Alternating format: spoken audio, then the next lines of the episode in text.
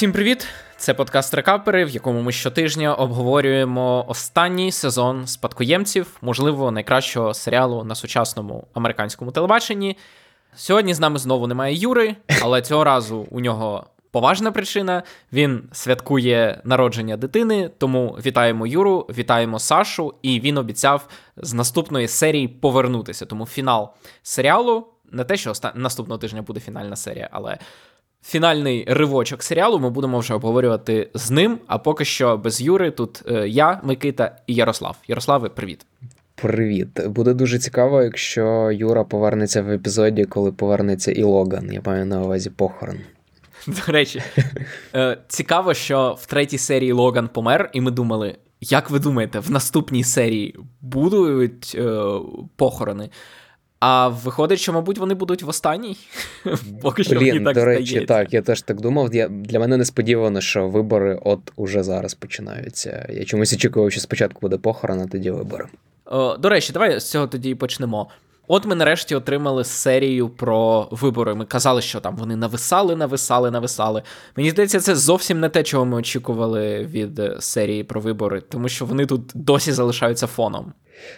Вони, ну от мені здається, що якраз серія про вибори це буде наступна, так, коли буде власне вибор. А це скоріше вечірка за день до початку виборчих перегонів.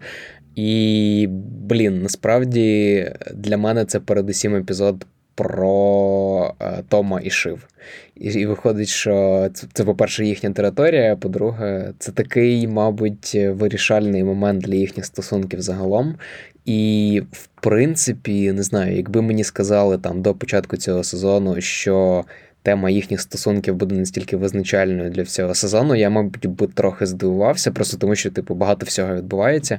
Але те, наскільки вони роблять це драматично, ну, типу, воно, ніби виправдовує те, скільки місця отримує ці лінії. Ну, з одного боку, так, з іншого боку, у них, пам'ятаєш, здається, передостання серія третього сезону теж була тільки, ну, не тільки, звісно, але от, е, власне, та серія, де е, Шів і говорили про дитину. Про дитину, коли вони говорили, і коли вона сказала, що вона там, здається, зробила баборт краще, аніж винож... аніж народжувала від нього. Ага, в Італії, да, наскільки я розумію, так, так вони так, на якомусь так. ринку проходилися. І це теж була така переломна серія для їхніх стосунків.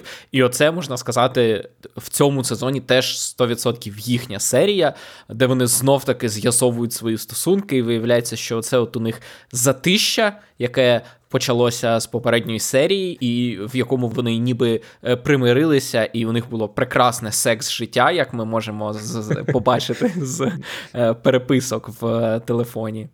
Воно було дуже короткочасним. Ну і блін, це насправді такий взагалі Бергманівський епізод. Тут прямо складно дивитися. Я маю на увазі не тільки цю кульмінаційну сцену на балконі, так це типу загалом. Ну, Насправді, після того, що сказав Том, і після того, як відповіла Шів на балконі, я не думаю, що в них може бути якесь відновлення стосунків. Це виглядає як розрив. Чи ти бачиш якусь перспективу? Ну, от в тому той річ, що от той їхній діалог в Італії, про який я згадав, мені здавалося, що ще те мало. Власне, от той діалог в Італії змусив Тома в наступній серії зрадити Шів і, відповідно, запустити цей сезон. І той факт, що після цього вони от такі схиблені стосунки, ніби як відновили, я насправді не здивувався, якби от в цій сцені на е, балконі, коли. Щів зізналася, що вона прив'язала себе до човна, який іде фактично на дно. Uh-huh. І Том сказав, що з тобою все буде нормально, тому що ти тав біч. Це могло закінчитися в цей момент так само і поцілунком. Ну, вона могла кинутися йому в обійми, і це теж було ну, такі у них стосунки. Враховуючи те, наскільки дисфункціональні їхні стосунки, я я розумію, про що ти говориш. Але, блін, не знаю, мені все одно всій цій сцені, мабуть, ключовим все одно здається, що навіть в моменти найбільшого емоційного напруження, і в момент, коли Том ніби навіть провокує е, шив, е, це, мабуть, найгіршим для жінки зауваженням, що краще б вона не ставала мамою, що шив стримується, так, і вона навіть при цьому не розкриває uh-huh. свою вагітність тому. Хоча вона могла б зробити йому дуже боляче і використати це, мабуть, теж в цій суперечці, але вона цього не робить. Мені здається, що це дуже показово от, е, стосовно того, наскільки взагалі важливою тема вагітності буде у фіналі або близько до фіналу. Ну, подивимося, що ти скажеш до того, як ми, власне, до цієї кульмінаційної емоційної сцени, мабуть, більше часу, ніж з Томом Щів проводить в цій серії з Лукасом. І я. Очікую від тебе, якщо не вибачень, то принаймні визнання, що коли в попередніх серіях я казав, що Шів остаточно стала на його бік, ти казав, що та ні, вона ніби як грає за своїми правилами, і в цьому в цій серії вона однозначно грає в одній команді з Лукасом. Ну, слухай, вона то грає, але вона в процесі розуміє, що вона, можливо, дарма склала яйця в цю корзину. Так вона розуміє, що в Лукаса теж дуже багато проблем, і що, можливо, її рішення не було правильним. Так і блін, насправді мені от якраз дуже подобається, що Лукас Матсон і загалом культура цих великих технологічних компаній, що вони використовують її як е, антагоністичну, якби схожу на культуру Вейстер Ройко, але при цьому вони не роблять її ідеальною. Вони показують, що насправді у цих типу тек броус, ну як окей, якщо не більше, то принаймні стільки ж проблем, типу, і звинувачувати їх можна багато в чому. Тому, от якраз мені здається, що шив, принаймні зберег, зберігши візуально і на на покази з братами, оцю от, е, що вона не не, не, не ухвалила рішення на 100%, так, обравши сторону. Е, я думаю, це якраз її на, на краще зіграє в наступних епізодах. теж. Ну, просто, можливо, вона просто не змінила, грубо кажучи, футболку, не не, не вдягнула футболку команди Мецона, але в усьому іншому вона е, явно грала на його боці і діяла всупереч братам. Причому, що цікаво, це те, що що е, вони про це навіть не здогадувалися. Мене здивувало, наскільки Кендал і Роман досі їй довіряли. Власне, коли Лукас прийшов на вечірку, на яку вона ж йому сказала, що він обов'язково має прийти. Наскільки вони спокійно е, сказали: ну, ти давай наглядай, щоб е, він ні з ким важливим не говорив. Вона сказала окей, і одразу повела його знайомитися з найважливішими людьми на цій вечірці. Але тут знаєш ще такий фактор, бо ми постійно ніби як зводимо до того, що це брати так почали цю гру. Це вони розділили їхній троїстий союз, і ніби як відділили шив. Насправді, якщо згадати перший епізод, е, то шив ще тоді починає ці розмови з політиками, так і вона якби шукає свої варіанти теж, не не, не розповідаючи про це братам. Тобто вони, типу, всі десь намагаються знайти собі місце під сонцем, всі шукають собі кращого, і ну якби е, зрозуміло, що це їхній союз. Е, наскільки емоційною не була би ця сцена із зізнанням Кендала в третьому сезоні, ну він все одно ситуативний, він довго не тримається. І і тут якби ми підходимо до того, що навіть Кендал, так, він уже і про Романа не сильно тут пам'ятає, його цікавить позиція виконавчого директора. Він хоче мати цю корону, як він сам каже. Так, одна корона, одна голова. Але е, в цілому, от е, просто що ти сказав про те, що серіал не ідеалізує цю культуру текброз. Насправді, mm-hmm. мені здається, він дуже послідовно, цинічно ставиться, в принципі, до е, всіх людей, які заправляють. Абсолютно всіх персонажів. Так, тому що Е, не було жодної людини, е, от за яку серіал е, вступився і вписався повністю, тому що здавалося, там Логан компетентний, але він козел, діти некомпетентні і теж не дуже приємні всі особистості. А тепер виявляється, що ще й Лукас, знаєш, він класичний конмен, тобто конфіденсмен. От Просто те, що у нас називається словом аферист, в Америці використовується слово конмен або конвумен. Confidence це як людина, яка працює на те, щоб заробити твою впевненість, але водночас це ще й людина, яка випромінює впевненість у собі настільки велику, що ти їй довіряєш, і власне в цьому серіал, в тому числі і про це, що.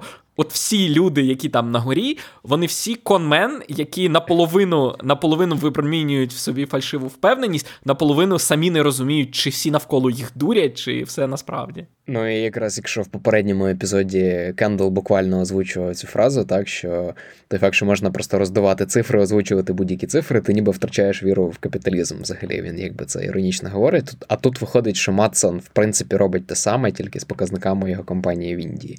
І ну, типу, блін, і це теж якби ніби зірвано зі шпальти, скільки ми знаємо таких компаній, які Дійсно, наприклад. Та, та, та, та будь-хто, чи там не знаю, Netflix, всі стримінги, да, які до цього теж приходять. Тому так, 100%. Мені просто ще здається, що те, як грає оцю, оцього конмана Олександр Скашгор, ну, тобто ми в кожному епізоді, в принципі, його хвалимо, але. Це реально дуже крутий трікстер. Це людина, яка на 100% знає, що вона робить, і плюс це дуже класний кастинг, тобто йому не треба продумувати всі ці штуки з акцентом, зі шведським контекстом, і з акторами, з якими він взаємодіє, теж зі скандинавами. Тому ну, це, це, це просто вишка, це дуже круто.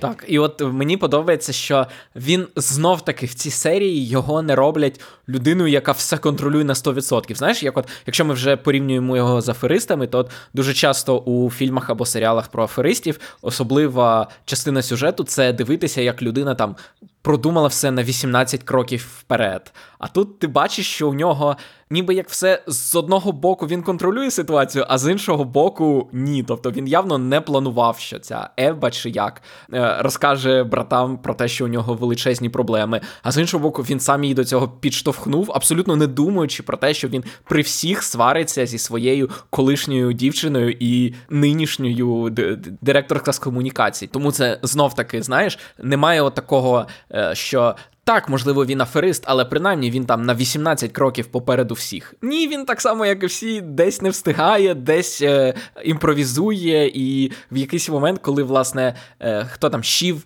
е, напряму йому каже, що у тебе фейкові цифри, він каже: Так, але ми зараз купимо, і воно, типу, до наступного кварталу підтягнеться. Вони зроблять ще одну Індію. Так. так.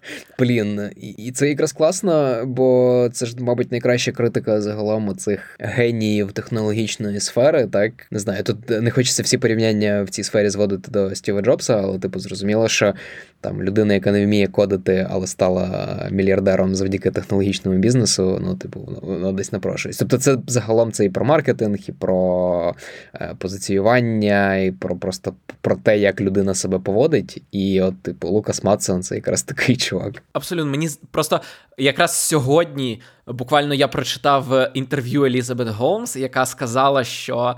Аманда Сейфрід е, отримала Емі за те, що не зіграла її в серіалі, а зіграла створеною нею героїню. Тобто Елізабет Голмс створила героїню, яку грала на публіці, і яку посадили у в'язницю на 11 років. Е, от цю героїню. Ні, Микита, вона просто грала Ліз Холмс, а не Елізабет Холмс. Так.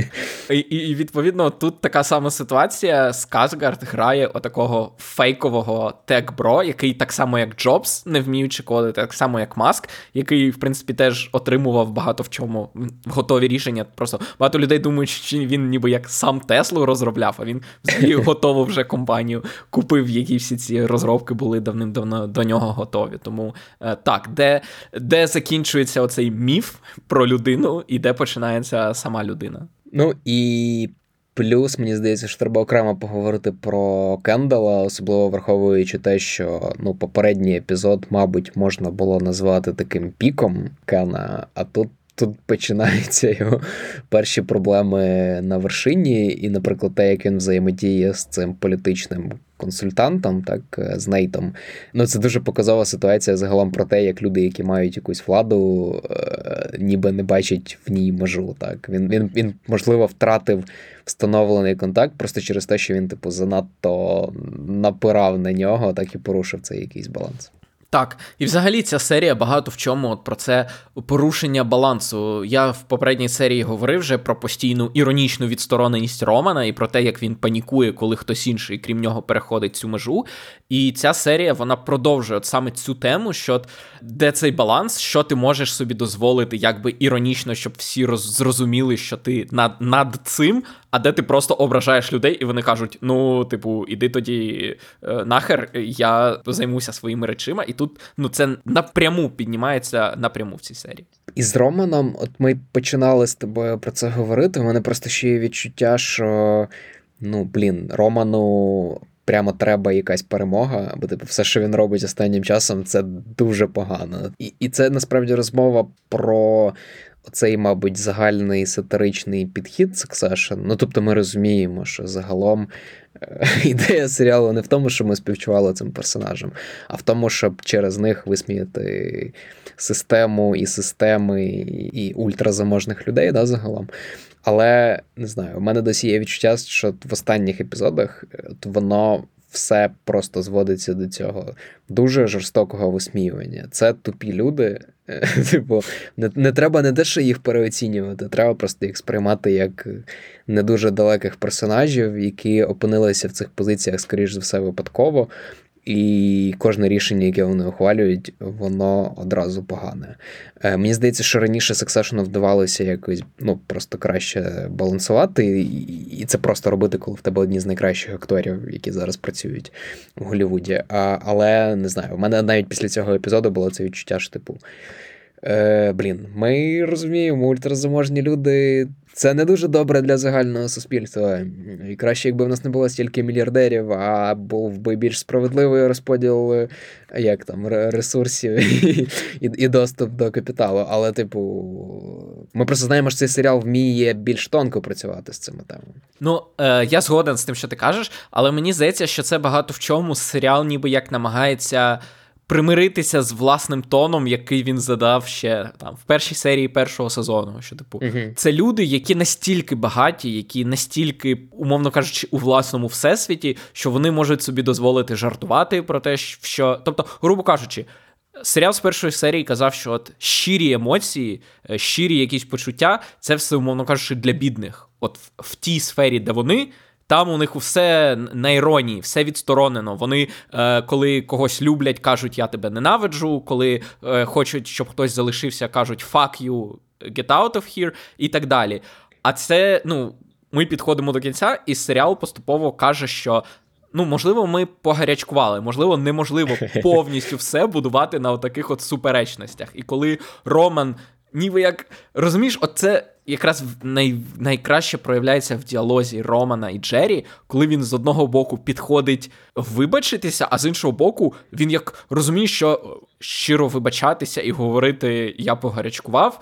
Це ну, це не для нього, це це для когось, типу, примітивного. Тому він буде говорити, що у нього є там повна сумка цих вибачень, яку він готовий її позичити. І що ну розумієш про що я? Але ми підійшли з тобою до ключового, мені здається. Тобто, увесь Succession, всі чотири сезони це історія про те, що для цих людей, для ультразаможних людей, немає наслідків їхніх дій. Так? Тобто Кендал може буквально вбити людину. Роман може робити те, що робить Роман. Шив може, не знаю, гратися з політичними вподобаннями і там намагатися будувати якусь кар'єру. Але, типу, їм нічого за це не буде. І і, і, і це насправді мені здається головний виклик для фіналу Succession. Типу, що їм може бути? Ну, якби. Угу. Ну, якби який який рівень ставок, е, і наскільки ще можна піднімати ці ставки, хоча ми розуміємо, що типу особливих наслідків для них навіть в найгіршому сценарії, ну от що може бути. І мені здається, що от ти правильно згадав про сцену і стосунки загалом е, Джері і Романа. І насправді так само, хоча й з іншого боку, це стосунки Тома і Шів.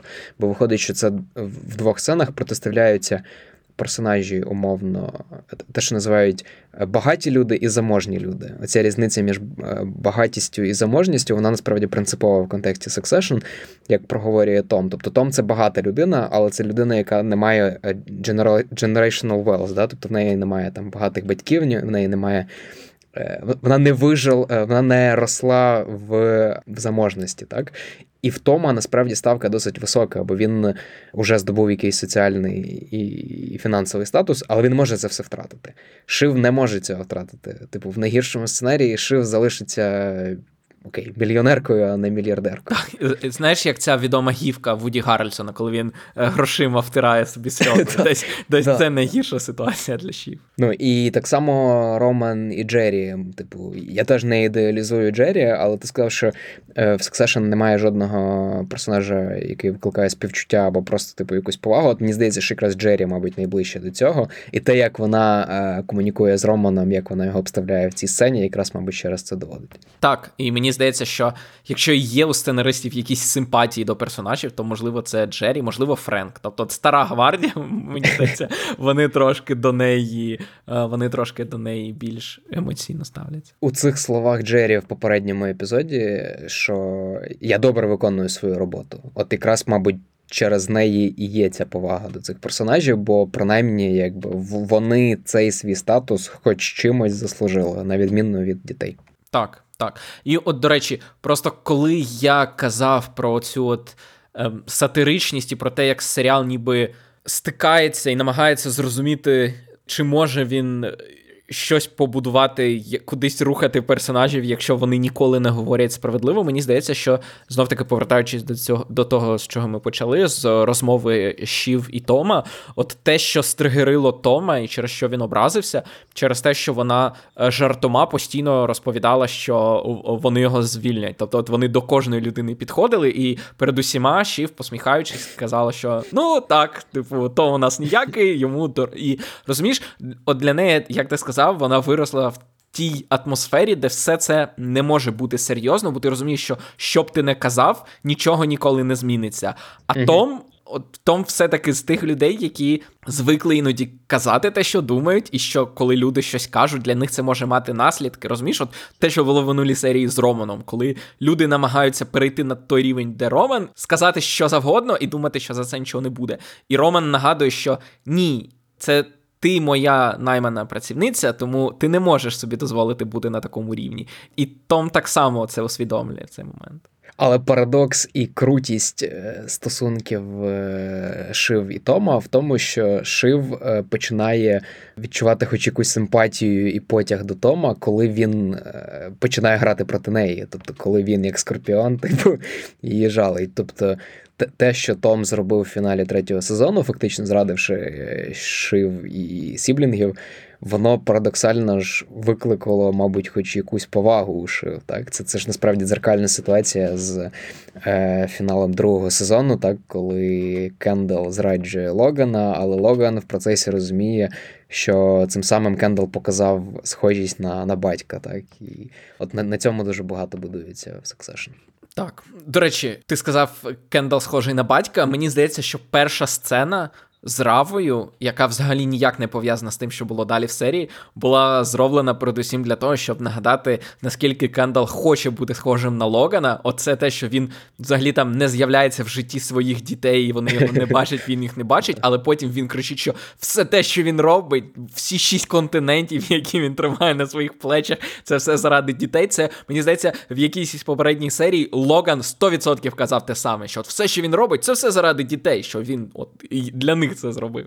Заради Айверсона. Ти пам'ятаєш, що одного з його синів звуть Айверсон? Я не пам'ятаю. Він його назвав не щось баскетболістом, наскільки я розумію.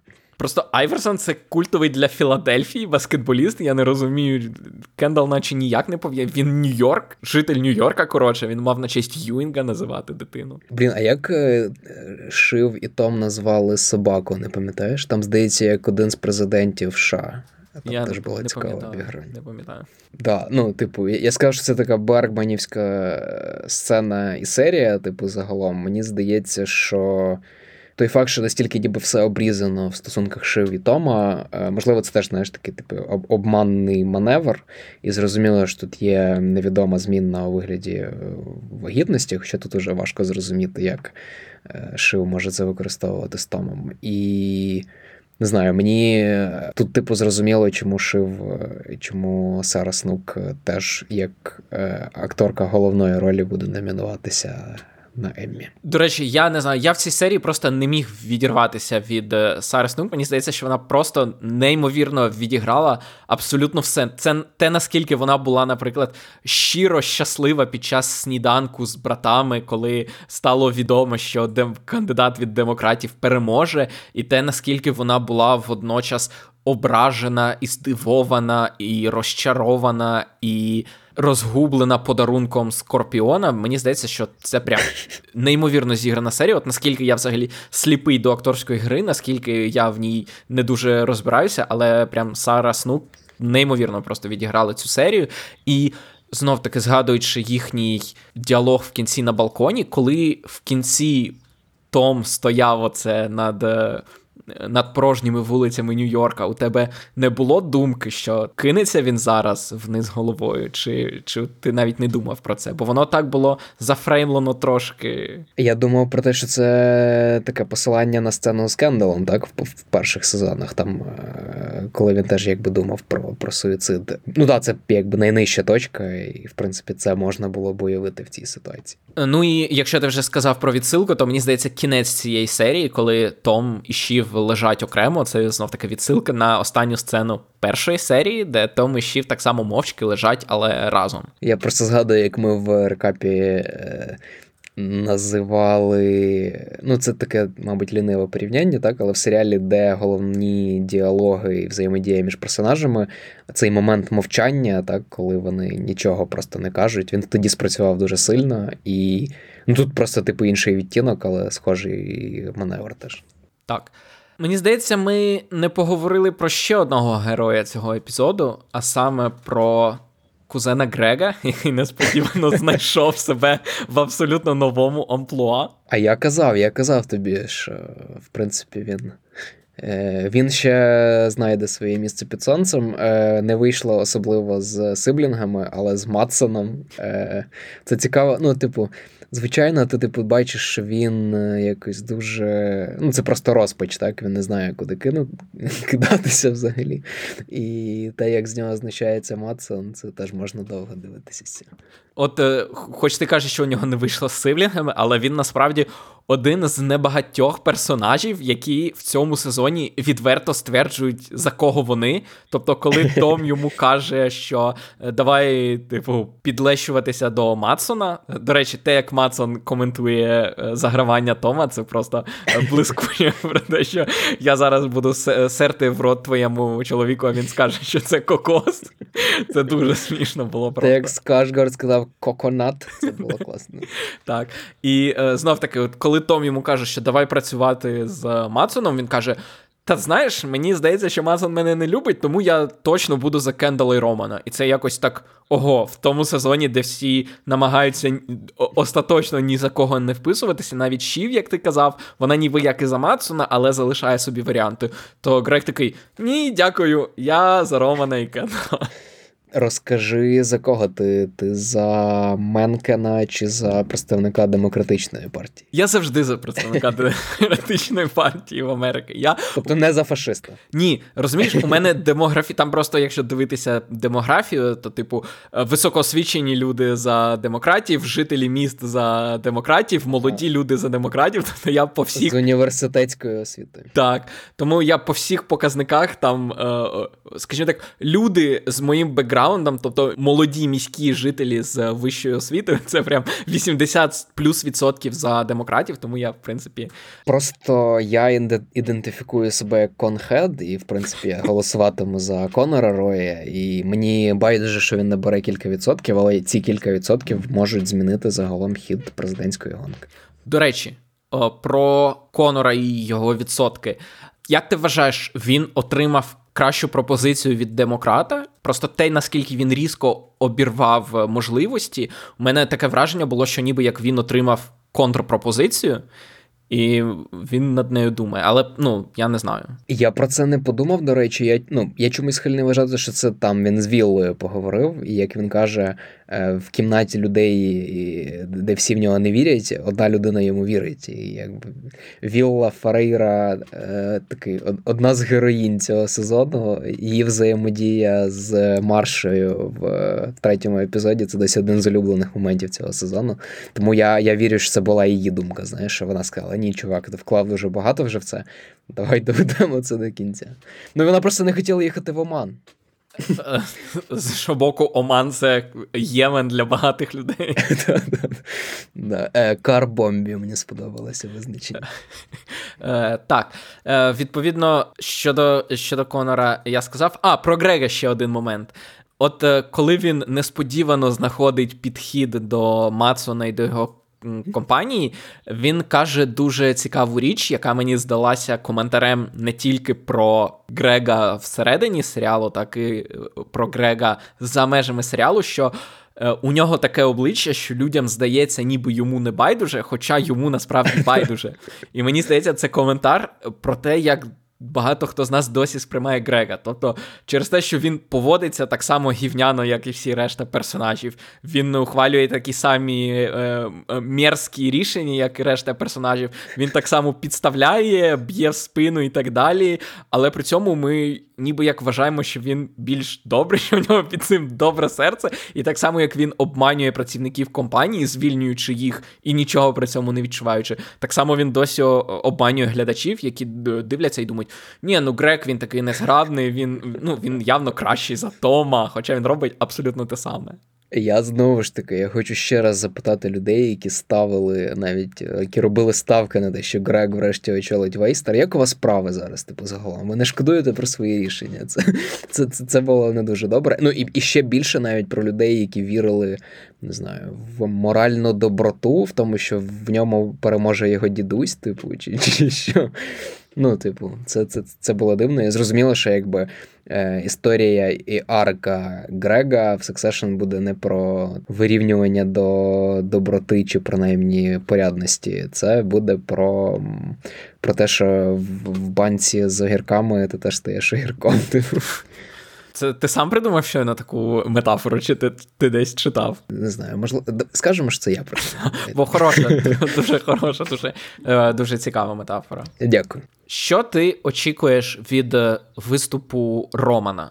Тому що серія е, в тому числі закінчується тим, що Роман несподівано каже: А давайте я буду говорити на цих е, на похоронах батька. І всі такі, ну окей. Але він це ж не просто так у нього це рішення, правильно? От як ти казав, у Романа в минулій серії були невдача за невдачею, в цій серії невдача за невдачею, і він отак. А давайте я скажу. Що ми очікуємо? Що він він вибухне на цьому? Чи бо єдиний момент щирості від Романа в цьому сезоні це якраз е, була сцена на вершині гори, коли він зірвався на Матсона. І коли він отак, я буду говорити, як це називається, eulogy англійською мовою, тобто промова про померлу людину. Що, Що ти від неї очікуєш? Мені здалося, що це природно, все-таки ми якраз з тобою проговорювали в одному з останніх епізодів, що Роман, очевидно, був найближчим до батька. Ну, принаймні, цей емоційний складник його характеру, мабуть, дозволяє йому більше прив'язуватись так до, до когось. І там зрозуміло, що це був булчит, те, що він там не переживав смерть батька, бо ми бачили, в чому це проявлялося в його рішеннях і загалом. Е, Мені здається, що якраз ця промова це, мабуть, найкраща можливість для нього отримати хоч якусь перемогу, бо в принципі от якраз через його такий темперамент, е, не знаю, склад характеру, мабуть, якраз ця емоційність йому може дозволити. Ну, принаймні, в, з боку людей, які будуть на це дивитися, да, типу, якось е, не знаю, заявити про свій зв'язок е, з батьком, так? Бо зрозуміло, що в Кендала і в Івшів просто, мабуть, більше було спалених мостів із Логаном. І, в принципі, е, ну, не забуваємо, да, якби не Дікпіки Романа, можливо, він був би виконавчим директором ще при Логані. Як ти думаєш, Дікпіки ще зіграють, тому що Джері Джері сказала, що якщо він там не виплатить їй сотні буквально мільйонів доларів, то його Дікпіки побачить вся Америка. Це це раціонально просто не чіпати Джері, заплатити їй всі гроші і якби забути про це, але це це Роман Рой, тому раціональність, мабуть, не не перше, що буде спадати йому на думку. Угу. Є у тебе ще якісь? Я загалом все мені насправді здається. Тому. Да, цікаво. Типу, мені здається, що епізод з виборами я от не схильний вважати, що він буде прямо якимось ключовим чи визначальним. Е, я в одному з попередніх епізодів казав, що, можливо, вони там багато якихось сюжетних поворотів, ходів будуть на цьому зав'язувати. Тут, мені здається, це якраз буде більше коментар про те, що там президенти змінюються, але насправді вплив е, людей і корпорації типу Fox News залишається. Тобто вони не настільки залежні від цього, і це насправді теж коментар про ситуацію.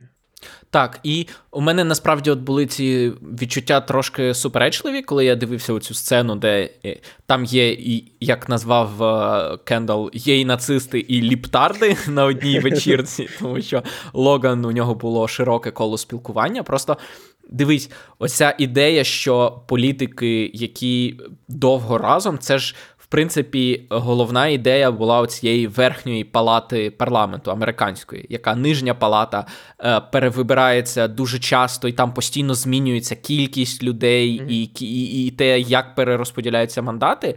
А от якраз верхня палата, там, де по дві людини від кожного штату, вона задумувалася якраз от як місце, де де люди подовгу, і тому вони можуть дивитися на більш стратегічно. Більш стратегічно, так, і не замислюватися про ці от партійні лінії, а скажімо так, формувати якісь коаліції, е, не дивлячись на колір партбілету. Угу.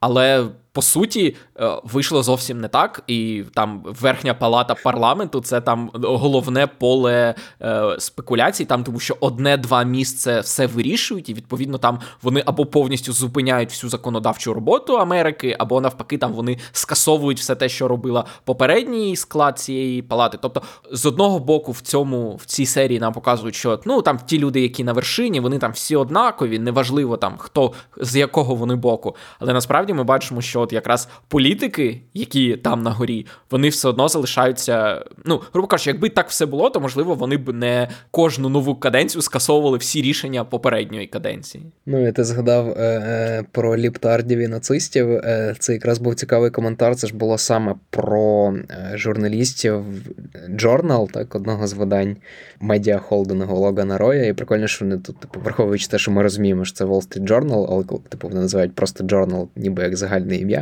Типу, це дозволяє просто типу, навіть на такому рівні обігрувати зв'язки з Рупортом Мардиком і з цим усім. Ну що, на цьому все? Так. Тоді чекаємо наступних серій. Їх залишилося всього три: восьма, дев'ята і десята. Ти кожного разу робиш мені боляче, коли ти озвучуєш, скільки епізодів залишається. Це єдина причина, чому я нагадую, скільки серій залишається. Е, чекаємо повернення Юри, який обіцяв наступного тижня вже буде тут разом з нами і, можливо, разом з разом з Романом говорити про про Логана е, цю юлоджі. Не забувайте, що е, у нас є можливість дивитися Succession тільки тому, що нас захищають Збройні Сили України, тому е, обов'язково закиньте їм якийсь донат. А якщо у вас після цього ще залишаться гроші, то можете закинути їх нам. У нас є Patreon і BuyMeCoffee, де можна підтримати е, нашу роботу, яка поки теж ми все передаємо на потреби Збройних сил. Але колись колись ми обов'язково купимо собі, не знаю, нові мікрофони або камери, щоб ви могли нас бачити. Може, скажеш, купимо якесь медіа чи медійна компанія. Ні, ні, я думаю, я думаю, на медіа ми не дотягуємо. Нам не вистачає десь 9,5 мільярдів до, до медіа, але ми вже ми вже почали робити перші кроки. І слухайте інші наші подкасти, наприклад, е, щотижневик Вертіго, в якому ми щотижня обговорюємо головні новини. І зараз іде страйк сценаристів. Тому, якщо ви е, чули щось, але хочете дізнатися більше, чому люди зривають, розумієте, знімальний процес і заважають е, творцям творити, то слухайте, ми там пояснюємо, чому він почався, е, що вони хочуть, як він розвивається і коли він може закінчитися. Так, супер. Читайте The Village України ще. До речі, так. На все добре. Пока.